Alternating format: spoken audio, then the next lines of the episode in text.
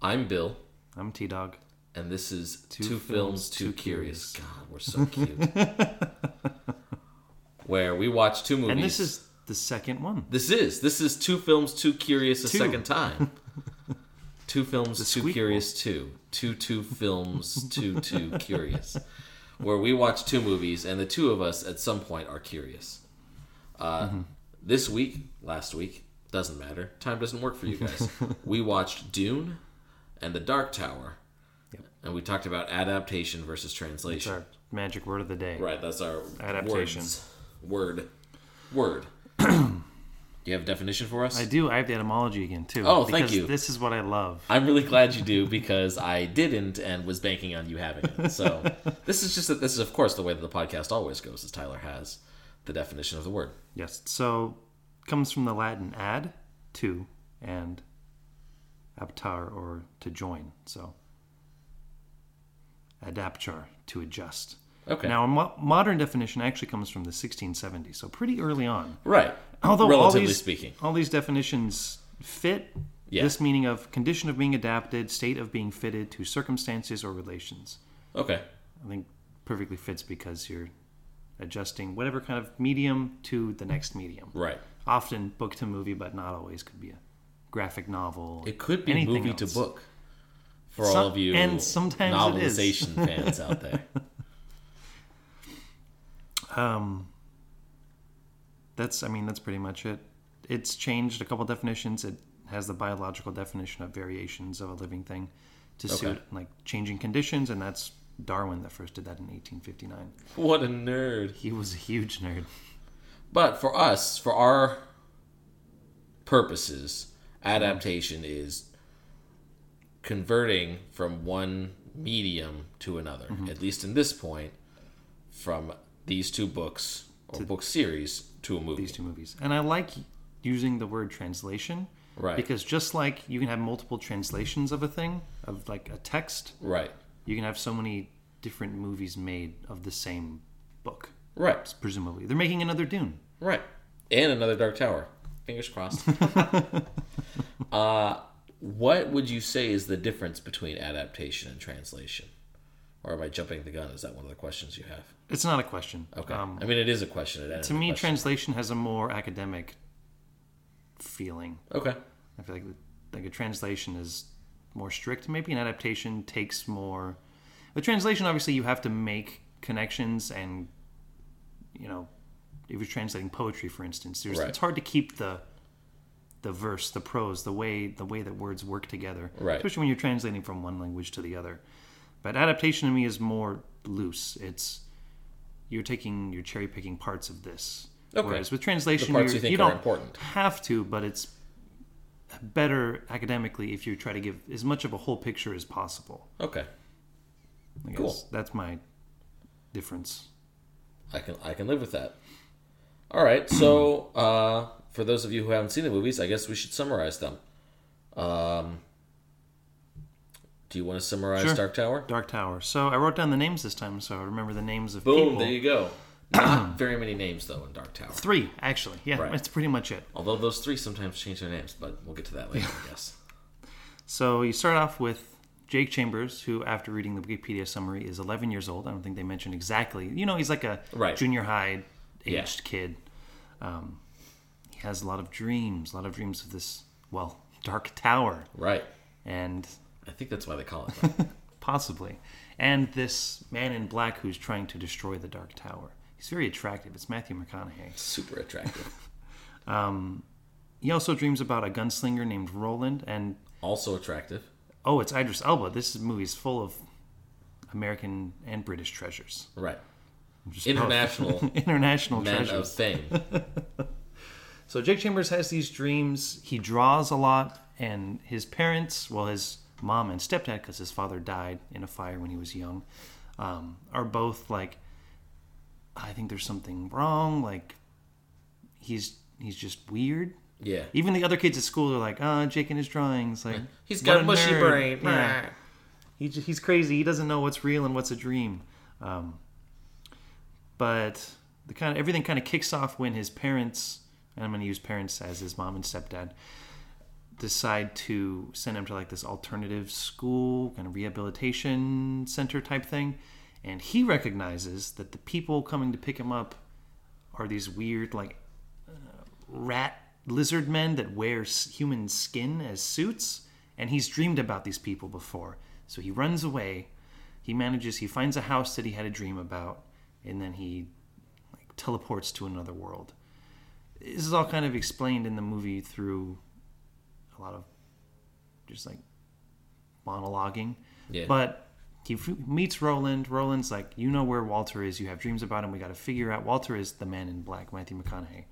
Um, so they kind of go on a little adventure to this village to where there are seers that can interpret Jake's dreams and see exactly where the man in black is.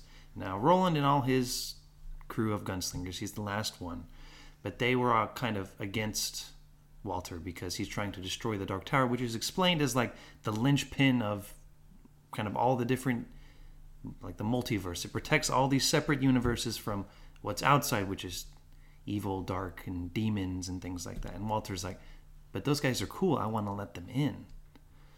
Um, so they find, they interpret the dreams. Um, they come back to Earth, which has some great like fish out of water. Oh, I love that. Roland stuff. trying to figure out It's so silly. what Earth is, or they call it Keystone Earth. It's Right. like Earth Prime, essentially. Eventually, they do capture Jake, so Roland's got to go on like a one man rescue mission. Big climactic fight with Walter. He kills Walter, ultimately saves Jake, and then both of Jake's mom and stepdad have been killed at this point by the man in black. So they just kind of, he kind of adopts him, and he's like, "Well, let's go. You know, there's other stuff we can do." And I guess the implication being he's going to train him to also be a gunslinger. But There you go. pretty cut and dry, pretty simple Yeah. story. Who would have thought that it would have taken seven books to tell that Just to story? tell the same it's story. crazy. so the plot of Dune uh, has a lot more names Oh, and words. and Just, words, just nonsense words. Although some of the nonsense words have apparently uh, origins in real things, but we'll talk about that later. Anyways, the plot of Dune is this: uh, that in the far future, uh, to travel through space, um, we have engines that'll go fast enough, but you have to take this drug so that you can see all the different pathways, and that's how you travel through space. There's only one planet where this drug exists. It's called Spice. Um, and melange. the spice melange yeah, um and the only planet that creates it is this planet arrakis also called Doom. uh, the people that are currently in charge of that planet are the harkonnens and the harkonnens have had a blood feud with the atreides house for some time. The harkonnens and the emperor of the whole galaxy are like you know what? It'd be pretty easy to get the atreides family out of here if we do this plot They're really popular. right People like them. we don't want that so uh, the emperor is like all right atreides family i'm transferring you to arrakis to dune Congrats, you get the whole planet. right uh, but harkonnens had sleeper cells there and they're gonna kill the atreides family uh, a member of the atreides family uh, is in on this and only wants this to happen because the Harkonnen family killed his wife. And so, although it means betraying the Atreides, he does help the son of the Atreides family, Paul, and his mom, the Atreides, the head of the Atreides family's concubine, um, escape. They escape and join up with the Fremen, who live on Arrakis, and they know how to ride sandworms, and they know where the spice is. Pretty cool guys. Right, they're neat. Uh, Paul unites the Fremen. Well, the Fremen are basically united. Paul directs Leads, them yeah. right to help take over and shut down the Harkonnens. Uh, they stop all spice production, which means that the Emperor, as well as the Spacing Guild, the only people that do space travel, and like the Emperor shows up and he's like, "No, we'll kill you," and the Spacing Guild's like, "Nah, you guys are in charge of the spice. Emperor, you need to let him go. Also, you're not the Emperor anymore. Paul's the new Emperor." and that's the movie. That's basically. I don't know. I don't think I missed anything. No, you didn't. Okay. I would. That was very concise. I'm a concise guy. That's an absolute lie. I've never been a concise guy. Nobody ever says, "Oh, he's a concise guy." Anyways, so yeah, that's Dune and that's Dark Tower. I uh, now we will discuss ways that we think they are similar. Do you or different? Similar or different? Yes. Yes. So, and we talked about this while we were watching the movies. Right. These movies both, and I think Dune has a lot more exposition, Yes. especially because, like you said, Dune has so many made up words. Yeah. all words are made up words, Right. but it has all these words that aren't in the English language. Yeah. to where you really have to explain what I wrote down was that exposition both helps explain these foreign concepts to people that have not read the source material. Right. I wouldn't know anything about it if I because I haven't read Dune if I hadn't seen this movie first. And it also helps remind or reiterate to people who are fans what they're using from the book because uh, almost no adaptation uses everything that's from its source material. This helps you know, oh, they're they're doing this or doing that. But like for instance, like you said, they don't do have anything about the emperor's daughter marrying Paul Right. even though she kind of narrates the beginning and most Right. of it it's since it's not ever stated that you like okay so they didn't take that from the book They uh, and to piggyback off of that, I think that it's interesting that although, man, Dune's exposition is a lot clunkier. no it is They it's just it's just a lot of word dumps sometimes. You just Paul reading from the dictionary at the beginning of his scene, just so that we can be like, all right, let's explain like five things about Arrakis right now. Dictionary is reading to him. He reads from the dictionary. Boom, we've explained like five of these keywords that you need to know. Uh, but another thing that they do, in addition to letting people know, people who know the original material, what they're using, it also helps you know what they've changed. yes For example, you can't adapt without changing Right.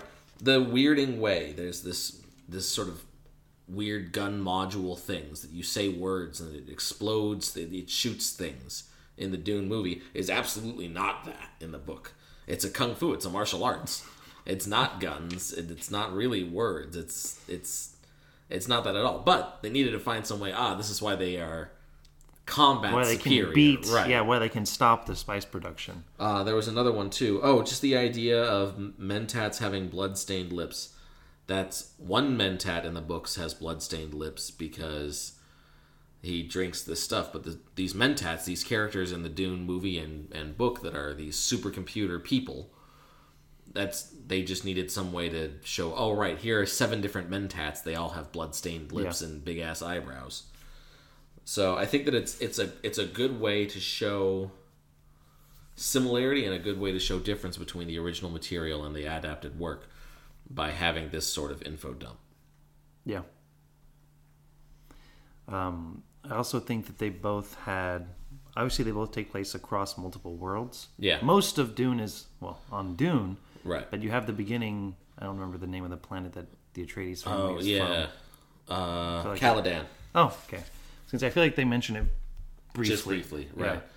Yeah. And then, while it is kind of a multiverse thing, it is multiple worlds in Dark Tower as well. And that's just a classic sci-fi or even sometimes fantasy thing. I feel like it's more common in sci-fi to have Yeah. multiple worlds that you go to that are so different in uh, geography. But it's just a common sci-fi thing. And I feel like Dark Tower is a sci-fi movie Yeah. not as overtly as Dune, but it's there's there's a lot of science fiction. Whether or not the book is science fiction, and that I think is debatable, super debatable. I think that the movie is definitely solidly on the sci-fi side. With if we use George George R. R. Martin has his definition of sci-fi is he calls it the set definition. Are they on a spaceship? It's sci-fi. Do they go to another planet? It's sci-fi. Do they have ray guns? It's sci-fi.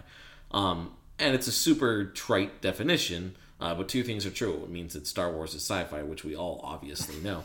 Uh, Yeah. But two, I think that it means that Dark Tower is sci-fi because it, it they have computer stuff and Yeah, they're and doing those- weird science those- stuff. They have magic, of course, too, Right. but they, you know, like the gateways to the other worlds. That's Yeah. super like high tech, Right. futuristic looking stuff.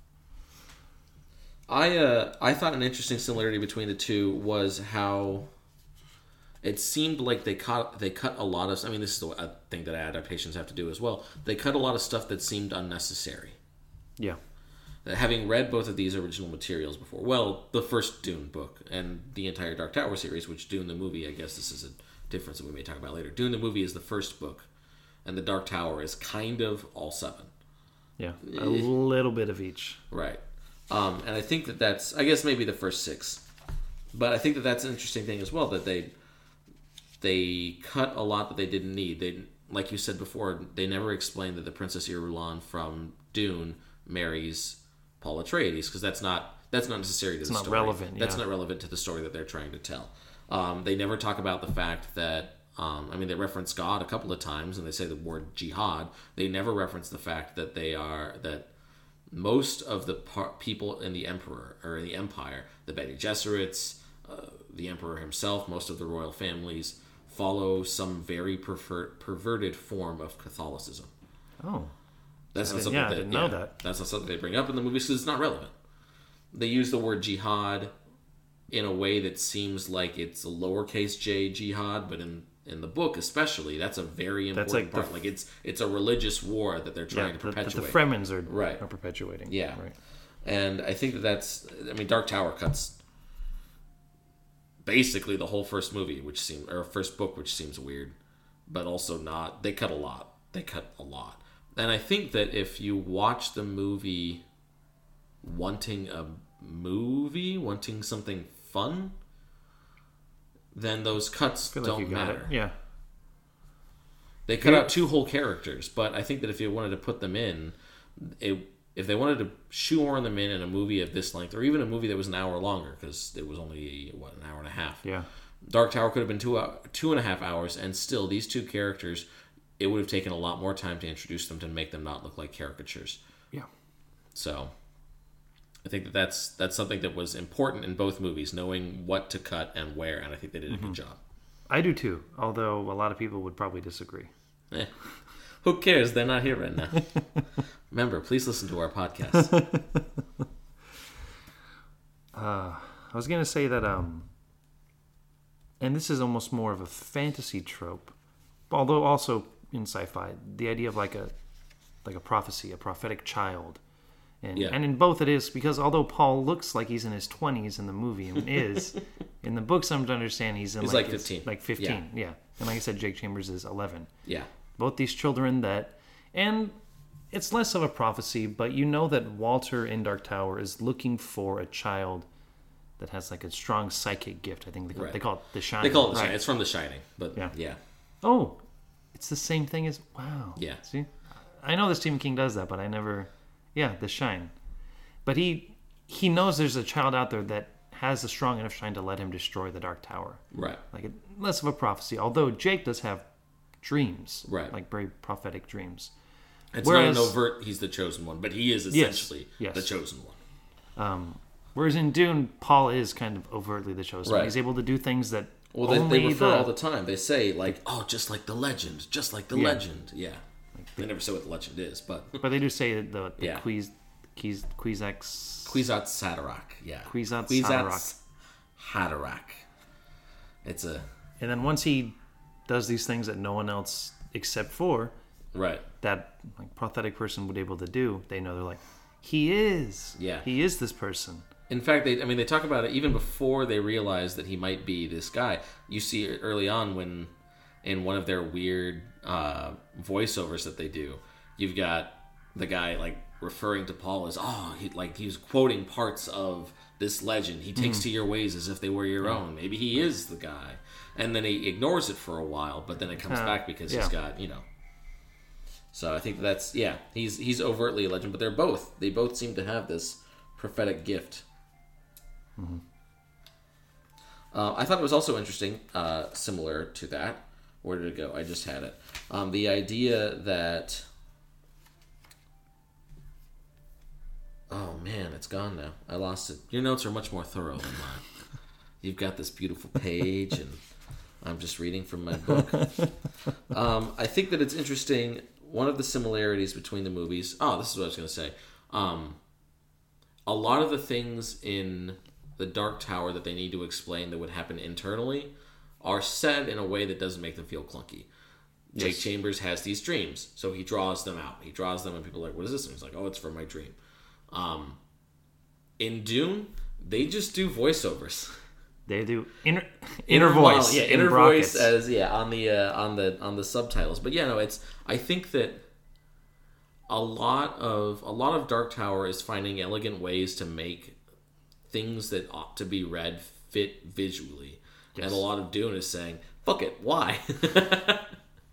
He's got an inner monologue, so let's show a still image of him watching as the spaceship flies away, and we'll have inner monologue going over the top and kind of an ethereal version of his same voice.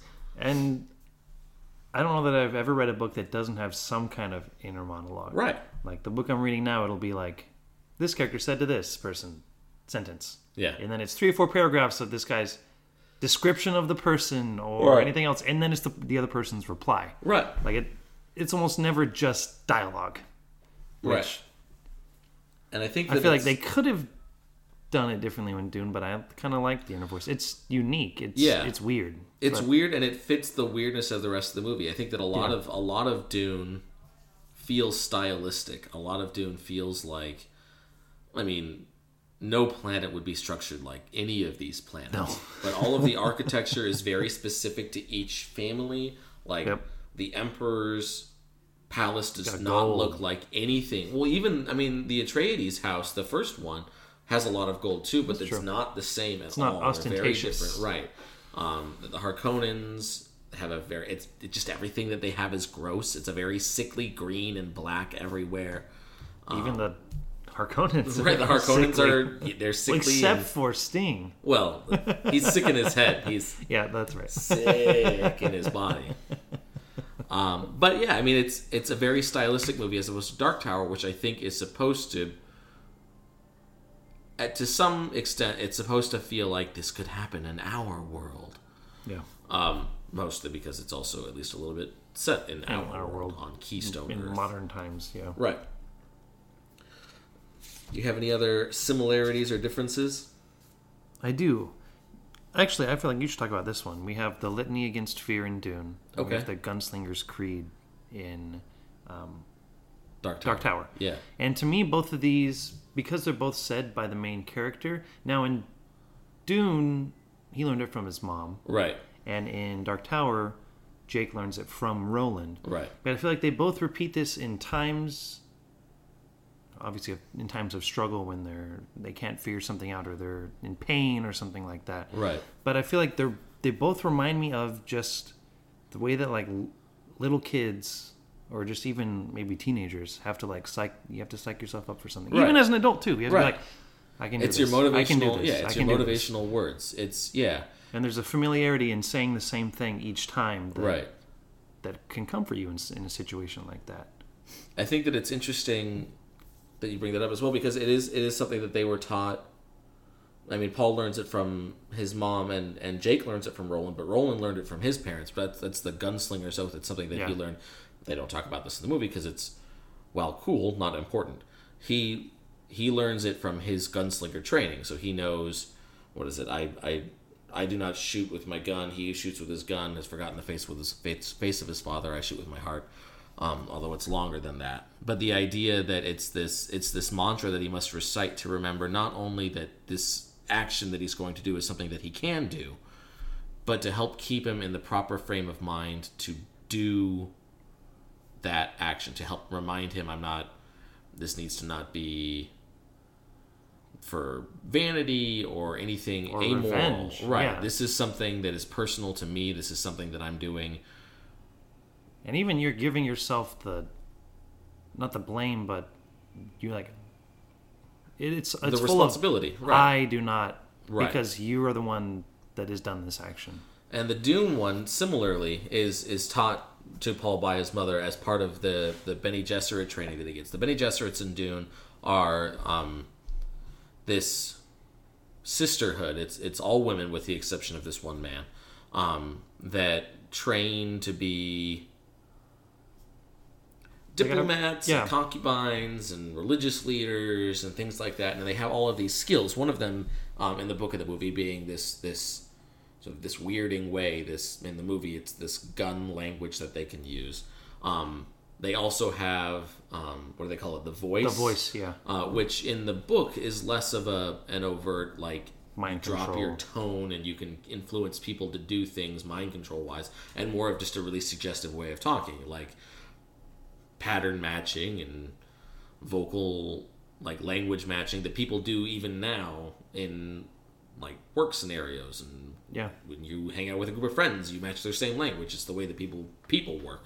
Yeah. and if you can do it consciously you can win friends and influence people that way. Anyways paul gets all of this training from his mom because as this potential kwisatz haderach um, he should be able to have all of this training as well and sure enough he does uh, but part of that is this litany against fear uh, i must not fear fear is the mind killer fear is the little death that leads to greater failures total beyond- obliteration yeah. or something like that. um, and More overtly an emotional calming Right. thing, you would say. Yeah, Right, and I think that um, I think it's cool that both movies have this idea that, and actually in Dune, it's very apparent when the Reverend Mother of the Bene Gesserits talks to Paul. Both of these mantras are important because they recognize that we have emotion and emotion is important, but we shouldn't act on those emotions. yeah, I must not fear. Fear is the mind killer. We have fear, but you can't. I, I'm, I, he says Let in it the second half. you, I, yeah. I say, let it wash wash over me or pass through me or something like that. I'm going to work something is- through my yeah. fear, right? As opposed to And the- then what is at the, it ends with like the fear was gone and only I will remain. Yeah. like the fear. This fear is temporary. right, I will always be here. The fear is gonna be, and then it's gonna go back away again. and the the Dark Tower one, the Gunslinger's Oath, Gunslinger's Creed. I can't remember. It's been a minute since I've read the books. Um, is similarly linked to emotion. The idea that, um, I guess in that one you kind of have to. It, it's about owning your emotion. It's about recognizing that. It's the stupid bumper sticker on the back of all of the worst cars. Guns don't kill people, or Yeah, yeah, guns don't kill people. I kill people. But it's a it's a much more ownership version of that. I'm going to shoot my gun. I'm going to kill this person. But at the end of the day, I'm the one that killed this person. I felt in my heart Yeah. that this is what I needed to do. I looked at him with my eye and I knew this is what I needed to do. And I leveled my arm at him and I killed this person. It was not my gun that did it. It was not the bullet that did it. And I think that I think that it's interest. I think that's interesting. You're right. I like I like that you brought that up. Um, and then both have, although it's comedic in Dark Tower, Mm-hmm. the being thrown into another culture. Yeah. Um, in Dune, it is just once the Atreides family gets to Dune. Now they've read about Dune. He's talked about Dune out loud to no one, but it, they are adapting to a new culture. Right. They're learning about the Fremen. The Fremen are teaching them things too. Right. That this is how we run this. This is how Dune is. Right. This is how the spice collection works. Yeah. This is what happens if you go into the desert. This is how you avoid sandworms, that sort of thing. Yep. And then in Dark Tower, the whole there's the whole scene in the hospital and the bus. I love Yeah. when the two girls are like, "Hey, we want to go to the party," and Roland's like, "You've both forgotten the faces of your fathers or whatever." Like, Or when the doctor is listing off all the diseases that Roland He's like has. hepatitis A, B, C. C, E. Right. Um, and and he's like, ah, thanks. Long days and pleasant nights. Here for your troubles. And hands him like a gold coin. Come, Jake, bring my guns. And they're like, what the hell? What was that? Yeah, I like I like those moments. I like that moment as well because it's that happens a lot, a lot in the book, in the Dark Tower book. I bet. I mean, Books. there, there are multiple realities, Right. not not just the two that are in the movie. But off there are many instances, especially later on the books, where Roland has to deal with living in America. Where some characters who live in America have to deal with living in different time periods. Mm-hmm. One of the characters comes from the 1960s, one comes from the 1980s, and one comes from how does it how does it work? 60s, 70s, and 80s, or something like that. That um, There's someone from Prohibition stuff. well, so, yeah, Susanna was born around that time. but Her Okay. character Oh, yeah. comes to America, or comes to comes to hang out with Roland from the from the fifties, maybe the sixties. Doesn't matter. Anyways, the idea that like um, she'll reference or one of the characters will reference somebody who's in popular culture at that in their time period, and the other ones won't remember because either that hasn't happened yet or it wasn't important ten years prior. Um, but it's a way to represent something funny and maybe not important, but funny and neat, um, without having to, I don't know, do all of the stuff that they did. We don't need Yeah. him mispronouncing the word aspirin for seven books. We don't need him being grossed out by mayonnaise for seven books. But I mean, It's mayonnaise still- is pretty gross when you think about it. it is. He thinks it looks like semen in the books. I mean, it, And he's like, I'm not gonna eat. I'm not gonna eat your sandwich. And I'm like, fine, I'm gonna eat. it. He's like, you're gonna eat that? And I'm like, okay, dial it back, Roland. Like, we know what you mean. I watched you gut a fish and eat it raw, so that's not.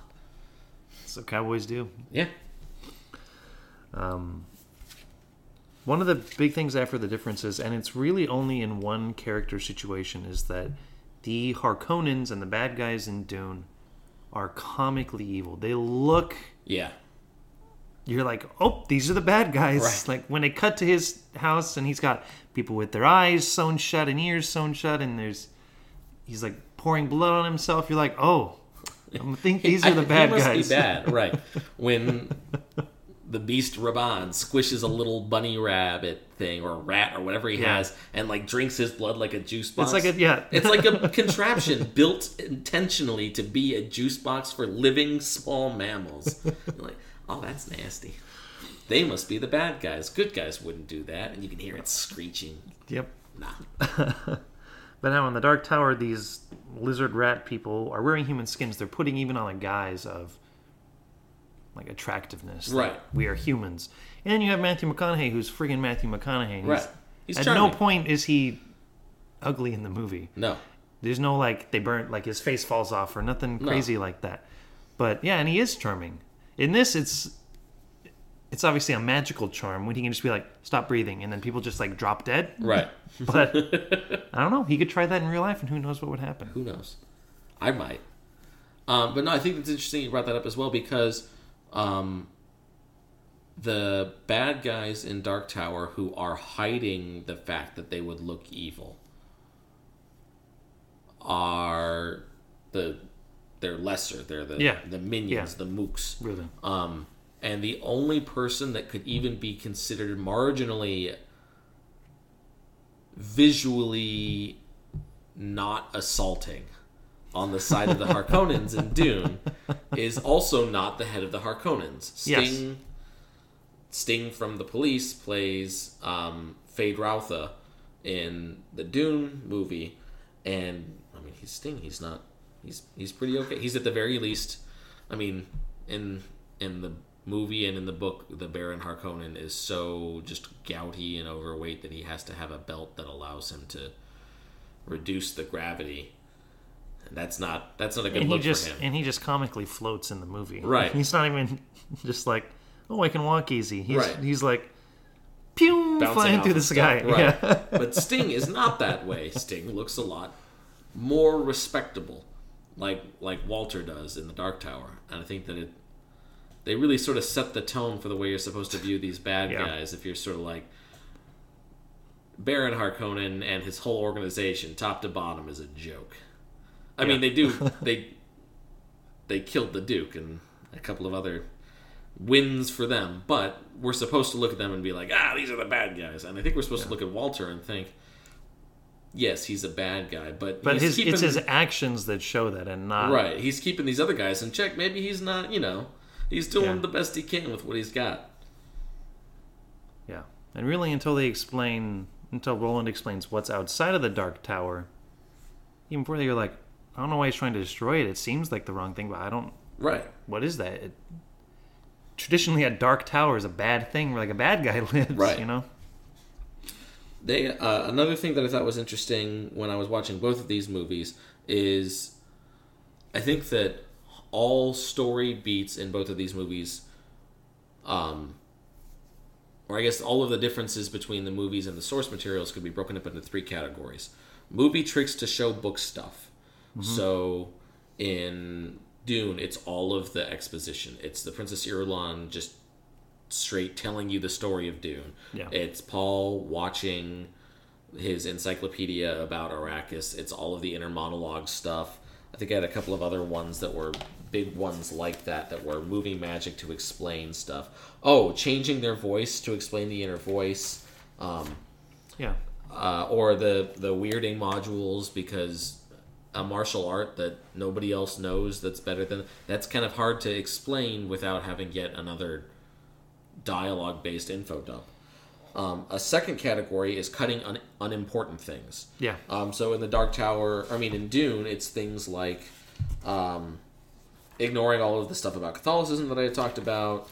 Uh, there's a there's a character named Doctor Keys who uh, in they mention him just once in Dune, um, and he was sent by the Emperor as this agricultural guy to go live with the Fremen. And when he got there, he just immediately converted to everything like he, he loved everything that the Fremen had to say, all of their philosophies, um, and so in the larger biblical analog that is Dune, he's John the Baptist. He's the one that's there Yeah. prepping the Fremen for the idea of their Messiah, Paul.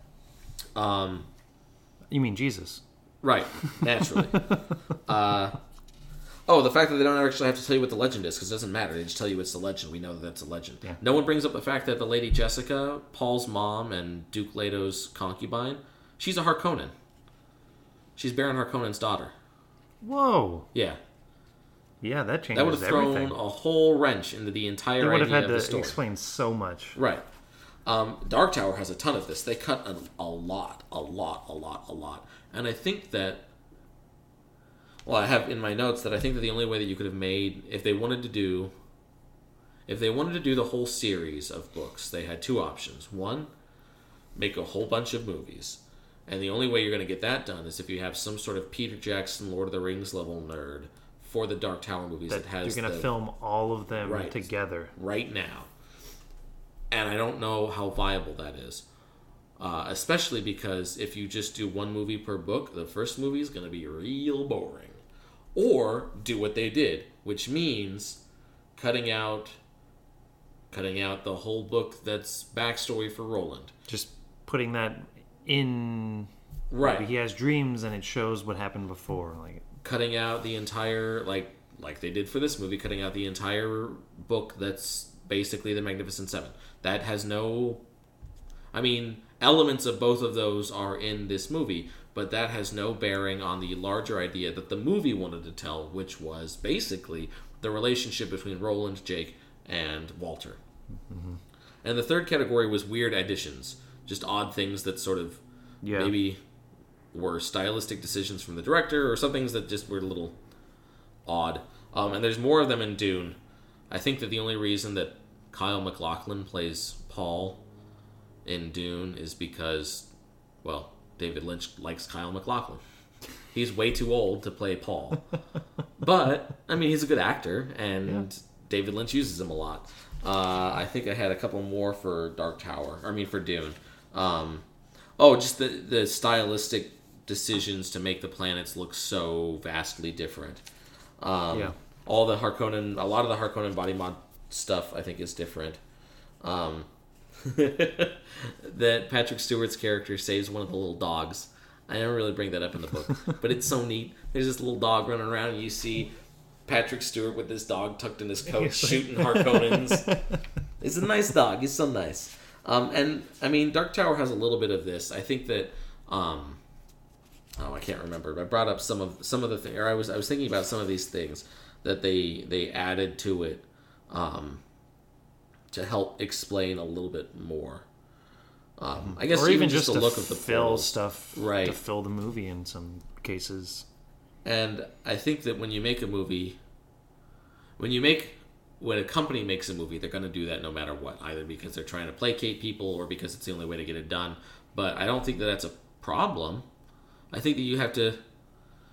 It sounds defeatist to say you have to expect that, but I think that you have to be comfortable with that being a thing that's going to happen because n mm-hmm. there is there is no instance where someone will take the thing that you love and make it into something you also love as perfectly You would have as to be the one you would. You would have to to, be the one make to make it. it. A Yeah. and B. There will never be an instance where a movie is made exclusively by one person that is on this scale. Just the idea that there are actors in it means that the way that they're doing a role is different than the way that the director, the screenwriter, the producer, the author of the book, and you as the viewer would have thought they were going to do it, and that's okay. They're going to do it when it comes down to it. They're going to do it in a commercially viable sense. They're going to try to they're Right. trying to make money. Right. If that means cutting this or getting this actor instead of this one because they're cheaper or even because they want to do the part, it's just how they're going to do it. There's no way around that. Remember, our sponsors are Paramount, Universal Studios, Warner Brothers. No, I'm kidding. We have no sponsors, and that's something that I like to keep. Uh, but that's just an aside. But no, I think that you're right. That I, it's it's foolish to think that an organization that's making these kinds of movies isn't in it to make money at least a little bit. But I also think that it's cynical to think that that's the only reason they're making movies. No, yeah, and there are filmmakers that put their craft before that Sure. and make movies that don't make money. Right. Because that's the movie they wanted to make. Kevin Smith had said before something about like um, when someone had asked how do you feel about people pirating your movies, um, and initially he made some joke. He's like, "Oh no, what am I gonna do with the millions of dollars that I already have?" Um, but he was like, "He's like, no, obviously it'd be super great if you paid for my movies, but really I want to tell a story. Buy it if you can. If not, download it." And I think that that that is a I think if you asked a majority of people involved in making movies, that they, for the most part, would echo that sentiment. It's really nice to get paid, but also we we want to tell a story. There's probably ways of making money that are quicker and less exhausting. So True. Um, you want to do questions? I think we got questions. Yeah. All right. Uh, You go first. Me go first, or you go first? You can go first. All right, I'll go first. So, um, question for Dune, because I think that uh, my my first question for Dark Tower will follow up with this as well. Uh, is there anything in Dune that didn't make sense? Was there any moment in Dune where you're like, that thing is confusing, I don't know why they did it, or I don't understand why it's there? Now, they mentioned that the spice is the worms, not what that even means. Do the worms make the spice? When the worms die, is that spice? They excrete it, I think, is the deal. Yeah, They shit it out. yeah. They eat And sand and turn people it into spice. snort it in and they can go through space. Right. How many space. times have you? I mean, I've snorted worm shit. The, what? It's Monday. I've snorted worm shit twice already this week. Sometimes you just got to get to QT faster than your car will let you. right. It's rough. It's rough. It's a rough life I live. Um, let's see. Other and I feel like because I've seen it twice, maybe I've made more connections. I feel like I can't remember the first time being ever being really confused about anything. Okay. I feel like they explain it well enough, if not sometimes too much. Right. Like, I got that Arrakis was Dune before they said it five or six times. But they're the same planet, it's just a different Right. name for the planet. Yeah. The same way Earth is Earth, Terra, all these different Eru. names that they. yeah. um, I don't know if there's anything else that really confused. Okay. So, So if there were, if there was, Like anything said, that they don't. They never really explained the prophecy, but I never had an issue Right, with you that. yeah. It, was an established. Everyone didn't explain in the universe knew it. Right. So it would have been weird if they explained it, since everyone already knows it. He's the legend. What legend is that, Pa? You remember the legend I told you last night. Yeah, no, I, everything, the things that the things that weren't explained to you that you didn't know were unimportant. yeah, didn't bother me in any way. Okay. Um, what is your favorite? No, maybe not even favorite. What do you think are some some of the best adaptations of a book to a film, or even a graphic novel? I say that because one of mine is Watchmen. Okay. and it, the adaptation doesn't even have to be good in the sense that it makes sense why they removed what they did, why they added what they did. Not that necessarily it's going to please all the fans, Okay. but when I mean like good, quote unquote, good adaptation, are you going to say Dune and Dark Tower? No, I was gonna say I was gonna say Warcraft because I don't think it pleased all of the fans uh, at all, uh, as indicated by the fact that we are currently sitting here with at least one big fan of Warcraft, and I think you found yourself t- at least partially unpleased by the end of that movie. Yes. But I thought it was a really dope action movie. I thought it was a super cool fantasy movie, and I thought that, um, I mean, it was it it had the feel of Warcraft. All of the stuff. I'll agree with that. The shoulder pads were a little too small. A little but too other small. than that, small.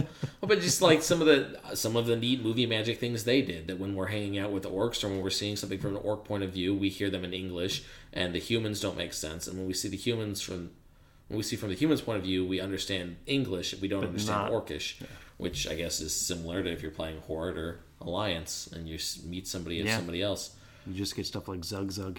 Right. I think that Watchmen is one of the best. If there is a difference between adaptation and translation, I think that Watchmen is one of the best translations we could have ever gotten from that movie. And I mm-hmm. need to watch the very, very long version, which I think tops it like Isn't it three like hours? three or something? three and a half, something Yeah. like that. Um, because my guess is they add even more that that is sort of directly pulled from the comic. But even the thing they changed there, that whole the alien business blowing up New York, is cool in the comic. I thought it was neat, but I thought that the it's a bigger threat for Doctor Manhattan, quote unquote, uh, to destroy many major Yeah. cities across the world, as opposed to an alien threat from outside the planet blowing up just Earth And or then New York. because they don't have all that backstory of the comedian finding this out Right. and all that stuff that it doesn't really fit. Right. It makes more like cinematographic sense. I don't Yeah. even know what what word to use. No, it does. It makes it, and that's one of the things. I think that this is. I hate. I hate. Hate. Hate this line. Uh, Alan Moore said that one of the reasons why he never wanted uh, a Watchmen movie to be made was that he said he felt Watchmen was unfilmable, and I think that's stupid. There's no such thing as unfilmable. They said Lord of the Rings was unfilmable. Right. And And those are some of the most- Ralph Bakshi did a great job I was gonna say Peter Jackson's Lord of the Rings. Well- They're some of the most writing on coattails, but you know. critically and commercially successful movies of all True. time. Return of the King is still tied for the most Oscars, I think. Yeah, with Ben Hur and Titanic. Yeah, like that's you can't understate how big that movie was. Right. Um, but I think that to make it filmable, one of the things that they had to change was they had to make they had to cut things to make the mystery work better without being able to sit and look at a comic book page for a long time. Yeah. And I think that that every so often someone will say something about Stephen King stuff being unfilmable, and I think that part of it. This is the thing that I have in my notes and I forgot to talk about. I think that Dune really trusts the viewer. Dune the movie really trusts the viewer to take a lot of the things there seriously. Yes. There's a lot of really silly shit in that movie. but in And, the uh, context in the movie, no one is taking that in a silly way. Right, and we're not supposed to either. We're not. There are there are things that there are things that we're supposed to laugh at, like when Baron Harkonnen floats away. But no one in the scene is laughing No. at that. But there are things that people would absolutely laugh at that we're that we're not supposed that we're not supposed to laugh Yeah. at as the viewer, not even as the people in the movie. Like there are lines that now, when you say them out of context, they're silly, yeah. right? Um, but in the in when you're watching in the movie, the movie trusts you to not laugh at it. Dark Tower, the movie doesn't have that, but Dark Tower, the book, absolutely has a lot of silly ass shit. A you train, a suicidal explain it, train that they have to tell riddles to so he doesn't crash into a wall and kill everybody. The idea that the spider from It is in there. Uh, the bad guys that wear Doctor Doom masks and throw grenades that look like golden snitch toys from Harry Potter. That literally says like, "What are those?" And they're like, "I don't know, but it says golden snitch on the side. That's weird." Like when I when you tell somebody these plots from the, or these elements from the book, you're like, "That's so stupid." But if you read the book, you're so invested. Yeah. Stephen King does a good job telling the story, and I think that the things that they cut to make the Dark Tower movie are the things that they cut to make the Watchmen movie, and I think that both of those things are the only way you can get someone to take that seriously without the investment that the book offers. Or you have to do the Peter Jackson Lord of the Rings approach. Yes, and that's my favorite adaptation Okay. of if we're going to count all three movies as one, um, especially because Peter Jackson and company and like uh, Fran Walsh and there's several other. He's the one that gets all the credit because he's the director, but Right. his his scre- his fellow writers and stuff really His were gang. yeah his gang were really the people behind a lot of it. Yeah. Um, just that he knew going in and it helps and i think you can tell when someone is respectful of the source material and they have a deep like love for it based on how the movie turns out um, because especially with lord of the rings you have a lot of stuff's been taken out, a lot of stuff's been added. The Right. elves don't show up in Helm's Deep in the book, but it's so appropriate that they do in the Right. movie. Um, but also just, and this is kind of one of my next question to you was going to be signs that an adaptation is being respectful of its source material. And one of these ones, and I'm going to say for Lord of the Rings, is that they move lines around. They give lines to different characters. Mm-hmm. They give some of Treebeard's lines to Gandalf. They give some of Gandalf's lines to, like, I think Pippin. Like, they're in ways that make sense, but also Right. they understand that what Tolkien wrote is really good. Right. They're like, maybe we just don't need Treebeard to say it. Maybe someone else can say this, and it can fit in the context of what's going on in that scene. And to me, that shows a, an admiration of to where they're like, well, we can't fit this in, but let's try to fit it in somewhere else. Like, Similarly, although Yeah. uh, on the opposite side of things, I think that a good adaptation doesn't pick so much things from the source material just so you can say, "Oh, look how neat is that? Oh, it's the thing from the thing." And I think that some movies some movies do that because that's kind of the point of them. Ready Player One. yeah, Uh, They're not doing it because the book does it. I mean, they're not doing it because it was in the book. They're doing it because the book is literally that. Um, but like there were there were a lot. They could have jammed a lot more Dark Tower references or gimmicky bullshit in the Dark Tower movie, and I think the fact that they didn't is exemplary. And I think that the times that they did, It's not kind of brought me out of it a little bit oh, okay, every so often I, as much as i like the movie i think that there were certain things that i'm like like the idea they use 19 as the like he, he keeps remembering the number 19 and it turns out that 1919 is the code that gets him to go through the teleporter to find roland that jake uses to find roland um, and in the book, the number 19 just shows up a lot, and they think that it's weird because it's it's weird how often this number shows up, and that's really sort of it for the book. And I think that they could have they could have not put that in. Yeah, They could have found another way to get him to go to Roland. It could have been that that was the last programmed world. It could have been any number of things. And I'm like, oh, I felt that the 19 thing was just sort of like, eh, it's 19. Um, and there were a couple of other things like that that I, I, I felt, but I'm surprised that they didn't do it more, and I was really yeah. actually impressed with that. And it's to me when it feels gimmicky is when it's that's more of a just like uh yeah, Yeah, look they did it's the it thing, it's and the it's thing. not like because I'll have to reread Lord of the Rings to realize who said which lines like, Right. because it doesn't in the movie you're not like that's Treebeard's line like no one yeah it's unless you just read the books Unless a month, you're, yeah, yeah, like- unless you're Stephen Colbert. yeah he he probably would know Yeah. I mean, he's a much smarter man than I. Um, here's my Dark Tower question that's similar, I guess, to my my first one. Dark Tower feels like it's just got better pacing. It doesn't feel as stilted or clunky as Dune to me. Would you do you agree? I would agree And why? because I think Dune is too long. I know I can't tell you what they should have cut, Yeah. but once you're in the last hour, I'm like, when is this movie gonna end? Not even like I want it, like I'm like I'm sick of it, but Right. just I'm like, let's wrap it up. Like, it, Right. It's Wednesday now. Like we've been here for a very long time. yeah, and I, I don't know what they could cut. There is a lot of there are a lot of slow parts in the movie. Like it's- the pacing is off. Yeah. Like maybe I guess I can't tell you which specific slow parts to cut, but if they cut some of those, it might help the pacing of the movie. And I think that's even just maybe just indicative of the times they were made. Modern movies tend to have just even more modern pacing, something that audiences are now more used to than because there are a lot of old movies you can watch and the pacing is weird and bad because it's different. Right. Not even because it's like, oh, you can't tell a story like this. It's Yeah. more of a that's how they made movies then. Right.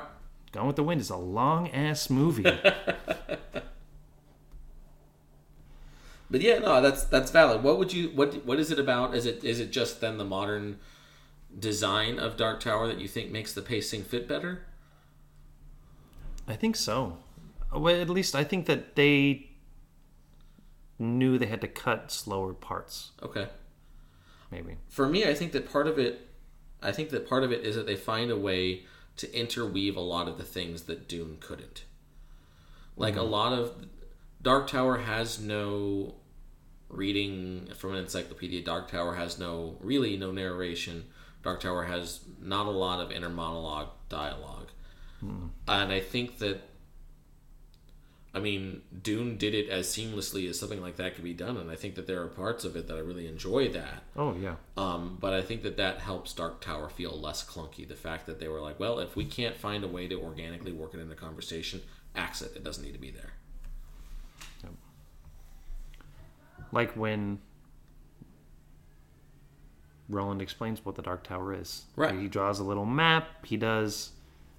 He pulls up a spider to represent the demons. Like he Right. he explains it in a way that makes sense because he's explaining it to a child. Right. What he doesn't explain is that each of the points on the map are represent uh, gods that guard the beam that keep the Dark Tower afloat. Because that would have been a large info dump chunk and not relevant to the rest of the story. Yep. We don't need no Shardik. We don't need whatever the bear's name is. there a We don't need turtle? That. Yeah, because Shardik is the turtle, I think. He's in And then it as well, right? yeah, I think so. He's kind of the like the ritual of Chud. He's kind of the I don't want to say the creator of it or something. Like he like that's where the kids get it. I don't know. Ah, I can't remember. I've not read it, and it's been a while Read since what? I read it. I'll play this game for forever. We'll just run this tape out. Do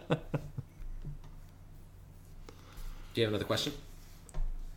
Well, I wasn't. I'm not gonna ask the first time we saw Dark, Dark Tower because that movie came out technically two Opening years weekend ago, but was the ago. first time Yeah, I saw Dark Tower. Me too. I saw it opening night. Um, but when's the first time you saw Dune? I finished reading the book. I, I listened to the book as an audio. So I was going to ask, did you read the book before you saw the movie? I did. Dune? I okay. believe I did. I think I did. I know you did for Dark Tower. I started reading the book. I started reading Dune in high school, um, and I couldn't finish it. It just it. There's a lot of names, and I had trouble keeping the people straight and stuff like that. That's why I can't read the Silmarillion. Right. um, and so I stopped, and then I got the. I think that I got the audio book. I think that this is how it worked. That I got the audio book, and I listened to the audiobook while I was playing Skyrim. So actually, there are moments of the audiobook that are linked irrevocably to places in Skyrim. There's this whole one of the things they cut they cut from Dune is a lot of political intrigue, and a lot of the political intrigue that involves the Harkonnens is for some reason irrevocably linked to the part in Skyrim where there's some sort of like cave that also has like a water system and docks and bandits live there. Yeah, I know that place. Yeah, I don't know why, except for that I was listening to it while I was playing the game. Um, but I think I listened to the audiobook and then I watched the movie. Because I think I remember watching the movie and thinking, like, I know why people don't like this movie. But actually, this yeah, it must have been that because I remember as the as the opening credits are happening, like Princess Irulan comes on and gives her opening narration, and then it starts the opening credits, and it says David Lynch, and I'm like, all right, well, I guess I have at least a little bit of an idea of how this movie's gonna look Yeah. and then music by Toto and theme song by Brian Eno, and I'm like, okay. Hell yeah. And then produced by Dino De Laurentiis, and I'm like, oh, I'm not gonna get Dune the movie. I'm gonna get Conan the Barbarian the movie in space, yeah. and I think that that's, I think that that's why. I mean, I, I must have watched it afterwards, um, but yeah, it would have been since since we lived in this apartment. It would have been in the last four years or so. That was the first time you watched. That was the first time I watched Oh. Dune. First time I saw it was when we watched it for Dino De Laurentiis marathon. which would have been January of Last year. 2018. Yeah. All right. That, those are all my questions. If you have, I have a couple have more. more for me? Actually, yes, I do. Um, let's see. Uh, bringing up Warcraft again. Um, I think that generally speaking, I guess these questions are more important. Did you like Dune and Dark Tower? I liked both of them. Yeah. How would this conversation have gone differently if it was Dark Tower and Warcraft? Well, I don't like Warcraft for one. Well, yes. but would you? Are there things? Because that's a th- that's an interest. That's an important thing hmm. too. That you have not read the Dune. I haven't read either of these book books. or any of the Dark Tower books. So my understanding of why they're to some fans not good adaptations is that I've read it, that people have said Right. that. Not that I have that any opinion either those, way. Right. Now, how how would the conversation have gone differently if one of the movies we watched was a movie for which you have experienced the original source material and find it to be a bad adaptation? We'd have a whole different podcast, I think. All right, we're gonna scrap this one, burn it, start again from scratch. You got to burn the whole laptop. Yes, it's a bad laptop. That's it. fine. Sorry, Jack. um, but I mean, I feel like I would have had more more points of what makes a bad adaptation. okay, And and I don't know that I think Warcraft is a bad adaptation. okay, I think that they were adapting a single story, and it makes sense not to have all the backstory, all of the the separate things, like how Medivh is not controlled by a demon, like he has been tainted by Sargeras, who's like the ultimate bad guy. Although they trapped him in the last expansion, so now the ultimate bad guy is. Well, we're back to Alliance fighting Horde again. Right. Every other expansion is new big bad guy. We're fighting each other. New big bad guy. We're fighting each for other. World of Warcraft. For World of Warcraft, yes. Yes. Um, but he's like the ultimate evil in in the whole kind of universe. He's one of the original gods and all this stuff. That yes, they couldn't have fit into the movie. I Right, understand that. right. Um, but I think I just don't like the movie. okay, I can live with I think it's. I don't think it's a bad adaptation, and I would love if they would adapt Arthas and his story Same. and the Lich King stuff. And even that, they wouldn't be able to do skeletons everything. and snow. I love skeletons and snow. They could at least have how he became the Lich King. Right. It's hard to make the movie. It would be hard to make a video game movie about things that an RPG character has done. Like it's Yeah. hard to show the death of the Lich King because there's no canon definition of who killed. It's just like No, I did. My character did. Bohemond on the Bronzebeard server killed the Lich King. Don't you remember? He's done it many times.